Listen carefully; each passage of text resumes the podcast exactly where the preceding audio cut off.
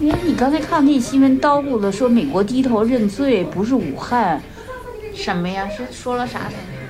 We're eavesdropping on a regular scene at this family's home in Melbourne. 而是其他不是武汉是什么城市？我得知道。 So, what you've just heard before was me talking to my parents in Mandarin. Basically, my dad found out about this video on YouTube with the headlines of the US has apologized. The origin of COVID was not from Wuhan, but some other city in America, um, which it's completely, I guess, fall along the line of conspiracy theory. The parents speak mostly Mandarin and often source their news from YouTube. So it's up to their adult daughter to translate it, and more often than not, to debunk it. I guess in this space, it's fair to say it's sort of saturated with misinformation, with Chinese language media, particularly so when they consume content, for example, on YouTube or WeChat. My parents sometimes will kind of like express this distrust or suspicion whenever I quoted foreign and Australian media. They have this sense of, well, it's the rest of the world against China. Having said that, they do apply some filter when it comes to Chinese media report as well.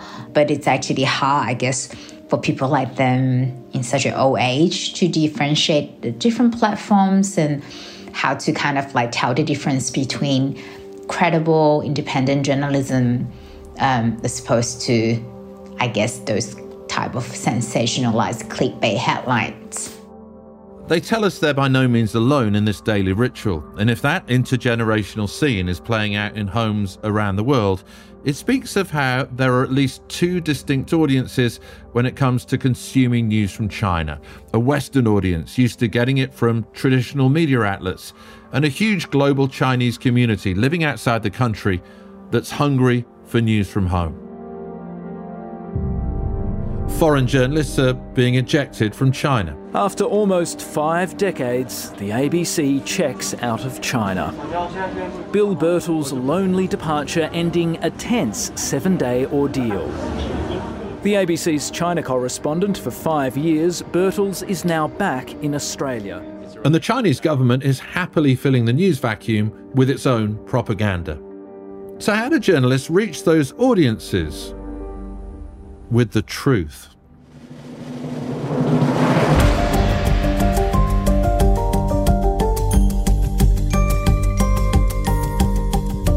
This is Journo, a podcast from the Judith Neilson Institute for Journalism and Ideas. I'm Nick Bryant, and on Journo we unpack the biggest challenges and the biggest opportunities facing the media.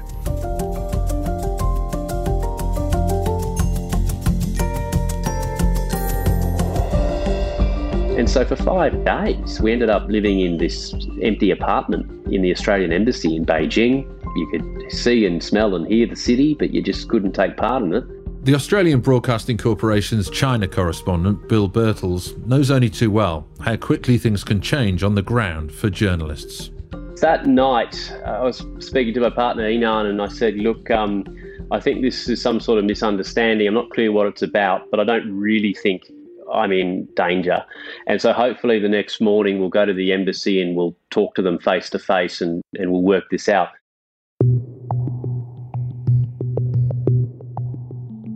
In late August 2020, Bill, his wife, and the Australian Financial Review journalist Michael Smith were told by the Australian authorities they had to leave China immediately. At first, he refused to believe it.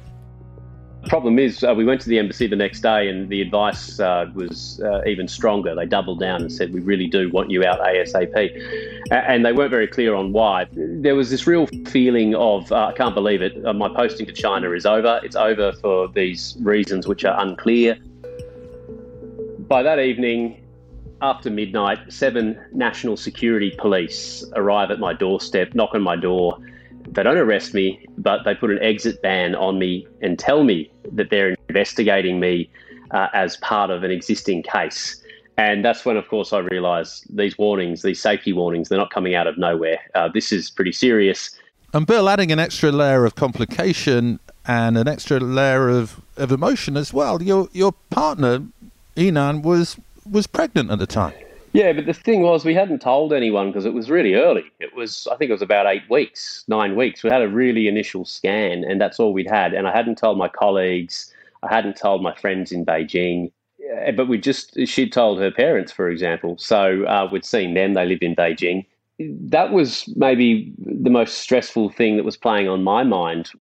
The timing was critical. China and Australia were in the middle of a growing diplomatic stash. As China extends its war on Australian wine imports, the Trade Minister says it's up to an increasingly aggressive Beijing to explain the growing list of goods now hit with trade barriers. But it wasn't just trade in the crosshairs. Just a couple of months before Birtles had to leave, the Australian authorities had raided the homes of four Chinese journalists. It was part of an investigation into an alleged plot to influence an Aussie politician.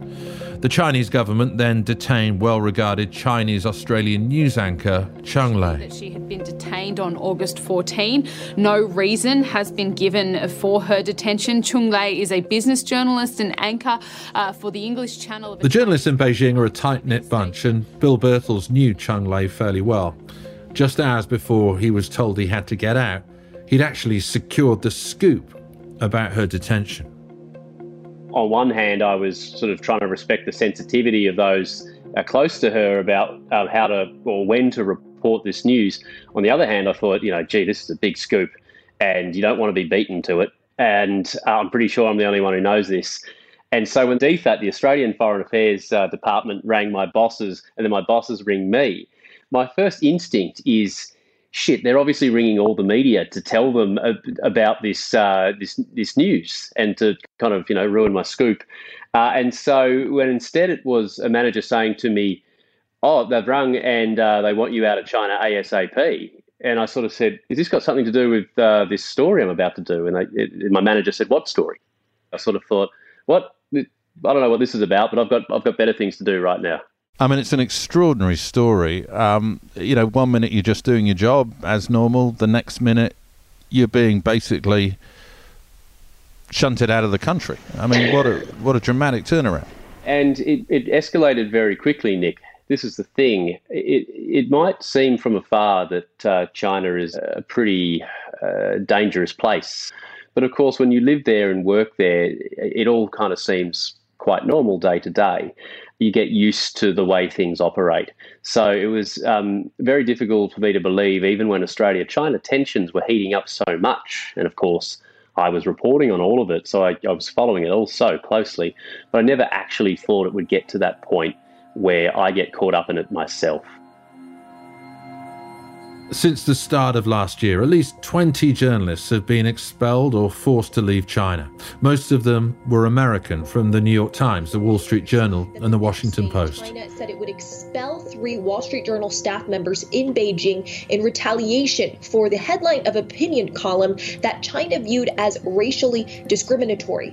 After Their visas were cancelled after the then US President Donald Trump put restrictions on Chinese journalists working in the United States. Like the American journalists, we were not kicked out because of our journalism. Uh, we weren't kicked out because we did some specific story they didn't like. Rather, we were kicked out uh, in tit for tat diplomatic retaliation. For years, one of the staples of Chinese coverage has been police putting their hands in front of cameras, jostling foreign reporters. But now we're seeing an alarming change. The public is getting in on that intimidation as well. Yeah, and I think there's two things happening. And so, um, one is that the uh, Chinese government is um, increasingly whipping up a campaign of hostility towards the foreign media uh, to try and inculcate in public opinion the idea that anything the foreign media reports about China automatically cannot be trusted. So, if you see stories saying that uh, government officials were lying or that they covered up the uh, the early virus in Wuhan or anything like that, your first instinct should be don't trust it. It's the foreign media. The foreign media is out to get China. Now, it very much correlates with what we saw from the Trump campaign in the United States that the media is the enemy. You can't trust the mainstream media. The media is always lying. The media is out to get, in the US, out to get Trump, in China, out to get the Chinese government. I don't think it's 100% whipped up by the government. I think there's also this universal element, which we've seen, you see it in Australia a bit too now with sort of anti lockdown protests. They always talk about the mainstream media. I think in China, there's a bit of that too, as people become increasingly cynical of all media. There are a lot of well educated cynics in China, of course, who think that the official state media is rubbish as well. But um, because of the uh, censorship and because of the campaigns that the government runs in China, the vast majority of the hostility towards the media is funneled towards the Western media.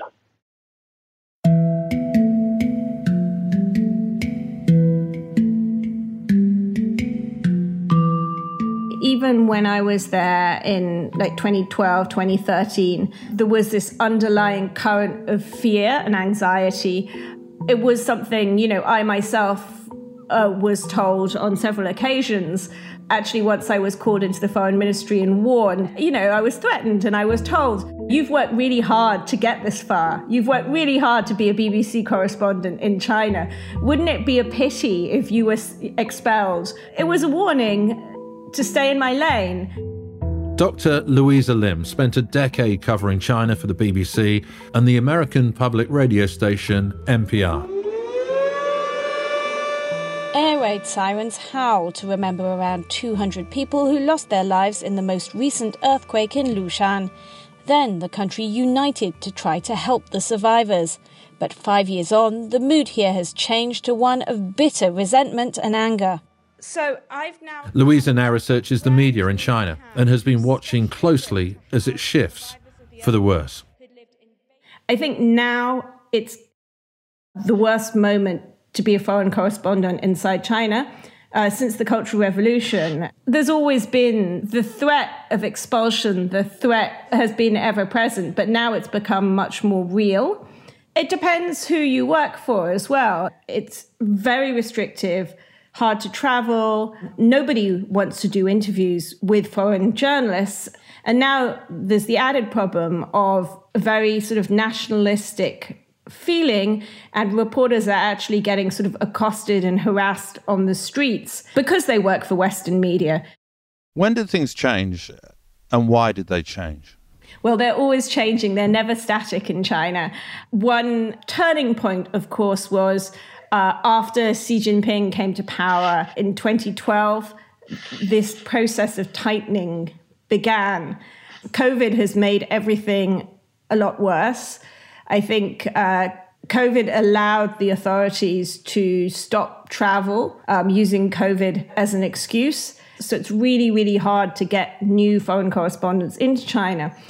And because a lot of uh, journalists have been uh, kicked out of China over the past couple of years, and it's hard to get any new visas approved. So we're seeing a shrinkage of the foreign correspondent pool. And is it the type of coverage that China doesn't like? I mean, in the early part of this century, a lot of journalists were telling the emergent superpower story, you know, the growth of China. And now the coverage has become more critical. Has, has that made the Chinese far more sensitive about how they are viewed internationally and, and the role of foreign correspondents in that?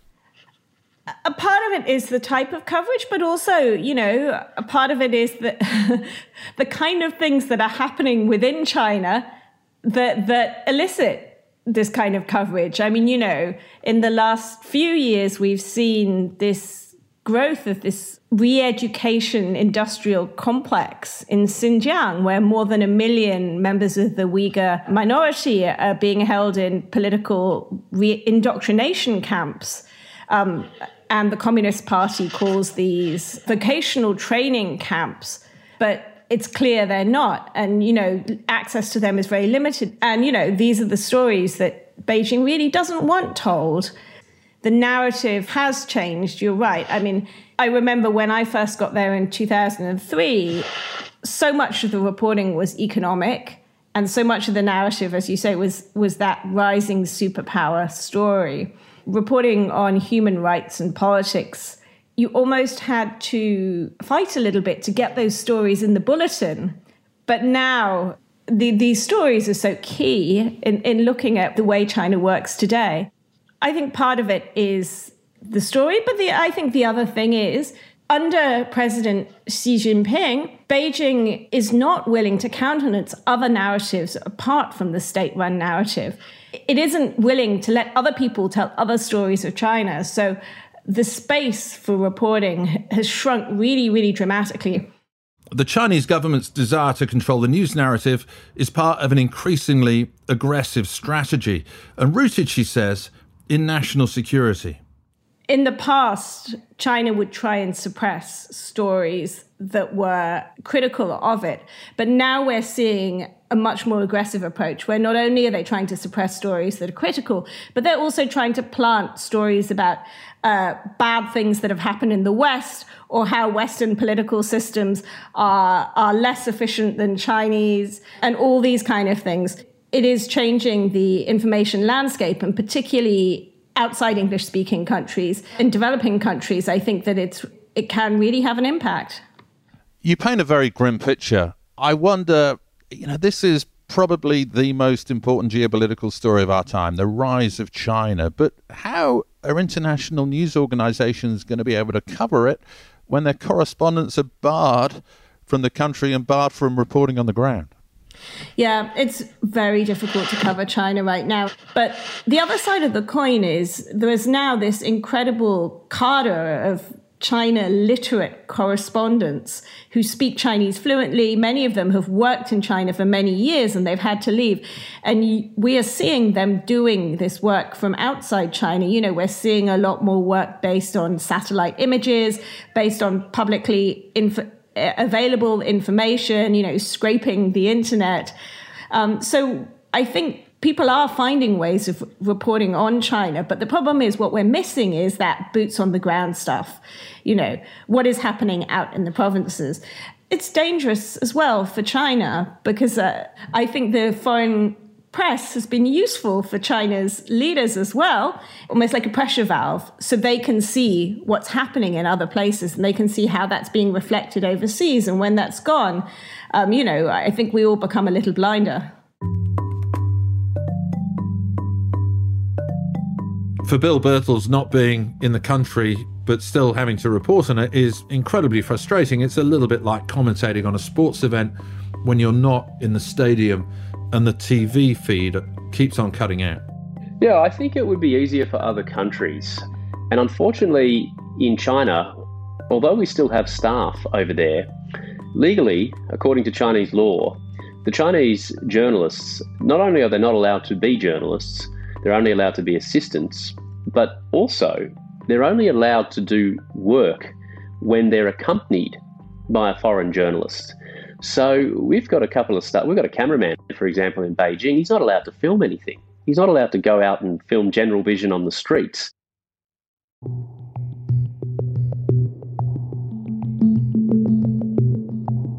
Someone in the Chinese diaspora in Australia who's seen the way the Chinese media functions from both sides is someone we're calling Yi Han.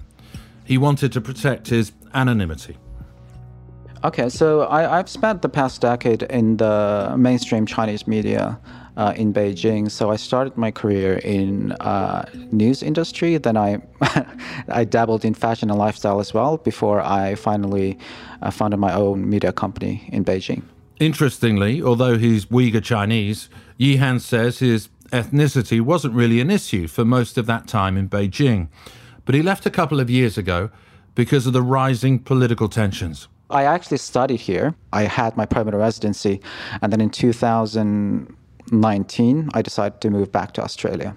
Now, Yihan, you've noticed a growing mistrust of the Western media. You you think that began around 2008? Of course, that was the time of, of the Beijing Olympics. Just just explain to us the origins of the the mistrust of, of foreign news organizations. Well, the mistrust has always been there. I mean, uh, the CCP has been portraying the Western media or any Western influence as adversary for years, and and and then it culminated in 2008 due to a series of reports conducted by the Western media about the uh, human rights abuse of the Uyghurs, of Tibetans, and as well as some uh, Han Chinese people. And these series of reports or uh, had, had caused a huge backlash among Chinese people because the Olympics was seen back then as a very proud event for, for Chinese uh, nationalistic sentiment. And so these reports were not received well in China, to say the least, and it gave birth to this uh, long lasting movement that is called anti CNN. In, in this case, CNN is really uh, an umbrella term for all Western media. With more than a million followers on Chinese social media apps and a deep understanding of how Chinese media operates, Yihan's got some pretty startling observations. I mean, we talk about cancel culture in the West, but it, it's something we've been experiencing in China for, for, for years, really. I mean, everything that, that you're experiencing, we've, we've seen it years ago the phenomenon is getting worse and worse these days. Um, you can be canceled for any reasons. Interestingly, the Chinese internet, uh, in my observation, is one of the most, uh, can I say alt right? Uh, places in the world. I mean, anti political correctness is, is a sentiment that is widely echoed on Chinese social media and then also this cancel culture is rampant, so it's quite quite a mystery there. I mean, what you seem to be describing is a kind of Chinese internet toxic environment that's sort of similar in some ways to the kind of toxicity that we've seen in recent years in the United States. Yes, I would be more specific. It's more similar to 4chans or 8chans of the internet, I would say. So, on one hand, the Chinese internet is in firm grasp of the Chinese government, but on the other hand, things like racism and Islamophobia, racism against the African diaspora in China, and Islamophobia is rampant on platforms like Weibo.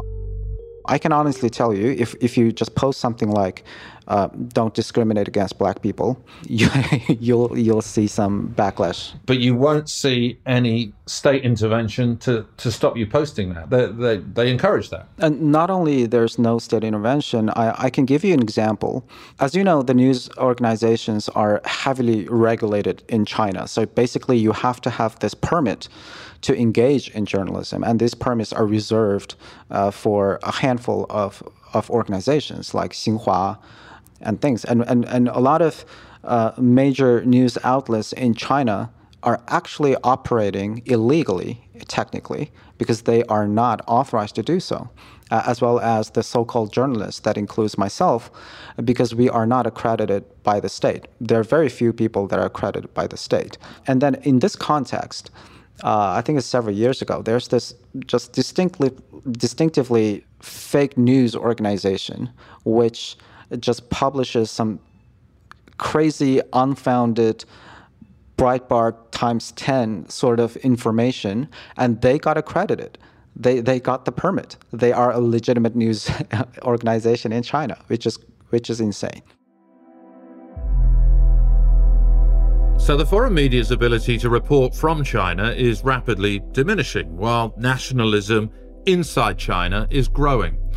But how does the Chinese government control the message to its own people, including those who live outside the country? One way is overseeing one of the most popular and heavily censored social media platforms in the world, WeChat. And if Western governments want to push back against China's sophisticated media strategy, they're going to have to try and curb WeChat's influence. And that won't be easy. 最高领导人的曲折经历。我是肖邦，欢迎收看《中国观察》。My name is Bang Xiao. Um, I'm a bilingual reporter for the ABC's Asia Pacific newsroom. ABC journalist Bang Xiao plays an important role in trying to reach the Chinese diaspora. When we talk about Chinese Australians, um, we have to be always mindful that um, it's a really diverse uh, group of people here. In Australia, we have Chinese Australians who are from mainland China. We have, uh, you know, Chinese Australians from Malaysia, Vietnam, Indonesia, or even, you know, um, somewhere like Singapore. The ABC China team posts Chinese and English content up on ABC News sites, as well as Facebook, YouTube, and Twitter, but not on WeChat. We don't distribute any uh, content onto WeChat just because, um, you know, or we don't really want um, the content to be subject to um, China's censorship. But getting fact based news out to the Chinese community in Australia is fraught. Bang's reporting regularly sees him and his team attacked, accused of either being anti Beijing or pro Beijing. I think um, the first challenge is actually to uh, tell the differences between facts and opinion, and that is something that is missing from you know um, China's education system. When you grow up in the country, you were not taught about what is fact, what is opinion. Bang understands that better than anyone as well because um, one thing he sees is the social media trolling and the comments and that sort of stuff that they get for the Chinese service for the ABC. It's very different to um, what if we put something on, let's say, Twitter in English, some article I write about Australia, China, or whatever, the comments you get, you know, people who are uh, supportive and people who uh, are critical. But once he does a story in Chinese, the comments overwhelmingly are critical, overwhelmingly against the ABC. So, um, you know, and these are people, many of them in Australia. Since Bill Birtles return to Australia, he's been in regular contact with Bang, and Bang's team is now increasingly involved in the ABC's broader China coverage, using their contacts to find interviews on mainland China and offering nuanced editorial advice. The Chinese language stuff they do is really important because um, one of the big, big, big problems with reaching the Chinese diaspora in any country, uh, particularly uh, first generation migrants, is that because WeChat has cannibalized the ecosystem within mainland China, because alternatives such as Twitter, Facebook, YouTube, WhatsApp, because they're all blocked by the government, everyone's getting their news now through WeChat. They're all getting it through these sort of micro blogs, but also state media outlets. Everyone's got WeChat accounts, and everything on WeChat goes through the funnel of Communist Party censorship. So, what means is in Australia, the Chinese diaspora, particularly first generation migrants, many of them are still largely relying on this app to get local news about what's happening in Australia from Chinese Australian media companies, which are very small, but they're based here. The problem, of course, is even that local news about Australia is all going through the filter of Chinese government censorship. So, for example, it's fine to mock Morrison, it's fine to mock the Australian side, but you never get that mocking or that critical coverage of the Chinese side. So, for ABC and SBS, which is a, another publicly funded uh, broadcaster, it's a huge challenge for them to set up Chinese language news uh, platforms to uh, cater to the Chinese diaspora because they're essentially locked out of WeChat. You cannot run a real news service in Chinese on WeChat because of the censorship. So, yes, they target people through Facebook and uh, Twitter and, and whatever else, YouTube. Um, but there's still this huge chunk, particularly of first generation migrants who are primarily reliant on WeChat. Australia's Prime Minister Scott Morrison has been stung by WeChat censors. The big example is earlier this year, um, the Chinese government has this sort of lowly spokesman who's a bit of an attention seeker named Zhao Lijian, and um, he posted this artwork which was very provocative of an Australian soldier uh, sort of about to slit the throat of an Afghan child. And he did it obviously to uh, cause a stir. Outraged Australians have pointed out that China, a one party authoritarian state, has been accused of systemic wide So Morrison uses his WeChat account, public account, to post his reply in Chinese. Now he's aiming at the Australian Chinese community to say this is, you know, my view. The Chinese government should be totally ashamed of this post. This is how the Australian side sees this dispute. It diminishes them in the world's eyes. And WeChat censored it. I want to make a couple of points about this. WeChat said, oh, this is in violation of our policies and took it down. Now, it's an absolute mugs game, engagement on WeChat. I, I, really wish Australian politicians would not do it. I wish they had nothing to do with this app because it is rigged. It is censored by an authoritarian political party overseas from the outset. Yet, because there is such a large Chinese diaspora, because they feel there's obviously a significant proportion of people who uh, primarily speak Chinese and, and they vote, of course, at election time, you do have most Australian politicians engaging on WeChat. Because to engage on WeChat is to legitimize and validate WeChat? Well, I don't think that the politicians uh, are trying to do that. They're just trying to grab votes from anybody they can. But yeah, you're right in the sense that if someone like Scott Morrison actively uses WeChat, uh, he's basically signaling to the Chinese diaspora in Australia that he doesn't have a problem with its censorship. He's willing to use it. But uh, as he found out the hard way earlier this year, the censorship is, um, is, is a big, big problem. And at election time, of course, in the United States, people were so obsessed with Russian meddling.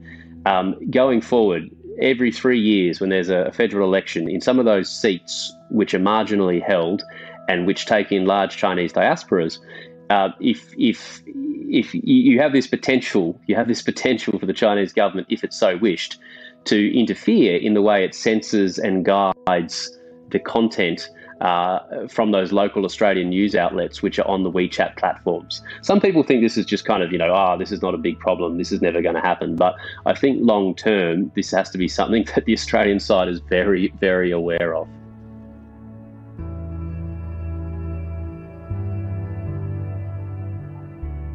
I wonder, Yinan, when it comes to news organizations like the ABC, who uh, set up Chinese teams deliberately targeting news at the Chinese diaspora, I mean, how do they make headway against a, a behemoth like WeChat?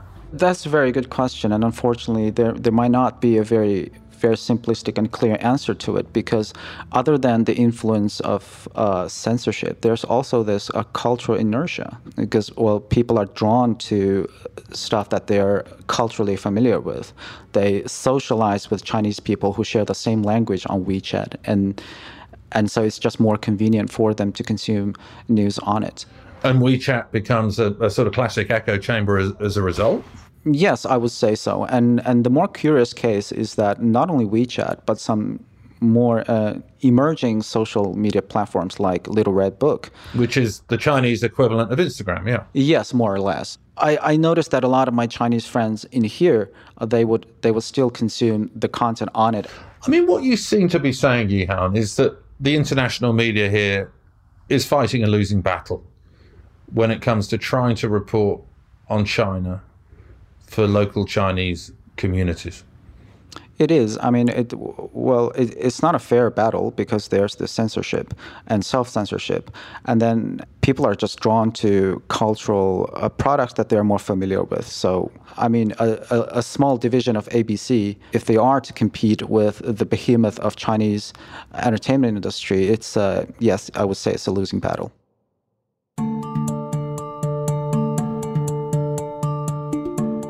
The Beijing Beat has almost always been covered by journalists with a love and fascination for China. Experts, in most cases, often fluent in Mandarin, who have gone there in good faith, determined to explain the country to the rest of the world and to cover it in its complicated entirety. So when they're kicked out, they are being prevented from doing their jobs precisely because they're doing their jobs. A Chinese catch 22. What also struck me after talking to Yinan was that when it comes to the consumption of news from China, journalists are increasingly being bypassed and sidelined. That's part of a global trend that was evident too during the Trump years and also during the Obama years, the first presidency to rely heavily on social media and to see platforms such as Facebook and Twitter as a way of speaking directly to the public. The problem is, of course, that facts are losing out to falsehoods News organisations are no longer the gatekeepers of news. In fact, there aren't even any gates. Governments know that, and the consumers of news have been quick to grasp that too. Maybe as journalists, we've been slow to accept what for us is an unsettling new reality.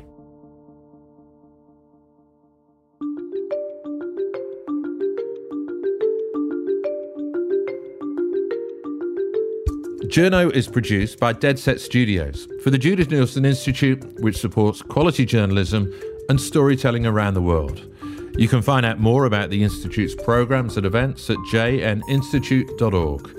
And make sure you follow Journo in your podcasting app so you're alerted each time we release a new episode.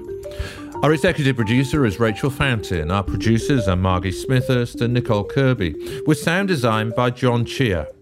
Our managing editor is Kelly Reardon, and the commissioning editor for JNI is Andrea Ho. I'm Nick Bryant, and next on Journo. Is your phone spying on you? And how can you report if the very tool you rely on is being watched? There is no such thing as an encrypted app. There's no such thing as like keeping something private. It is all accessible. That means whoever's on the other side of that of Pegasus can listen to your phone conversations, look at all your pictures, track where you are. The more you think about Pegasus, if you're a person who could be vulnerable to this, it just makes you not want to have your phone anywhere near you.